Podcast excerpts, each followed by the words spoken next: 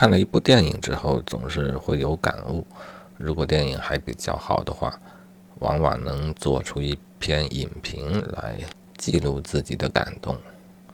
但是看短视频，即便也看了一两个钟头，却没有什么可记录的。我想呢，还是因为电影它的张弛有度，相对于短视频它的节奏也变成慢的了。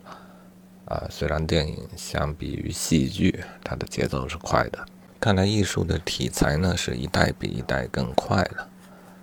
不过对我来说呢，电影的慢恰到好处，它让我有感动的时间，有让感动沉淀的时间，而短视频没有。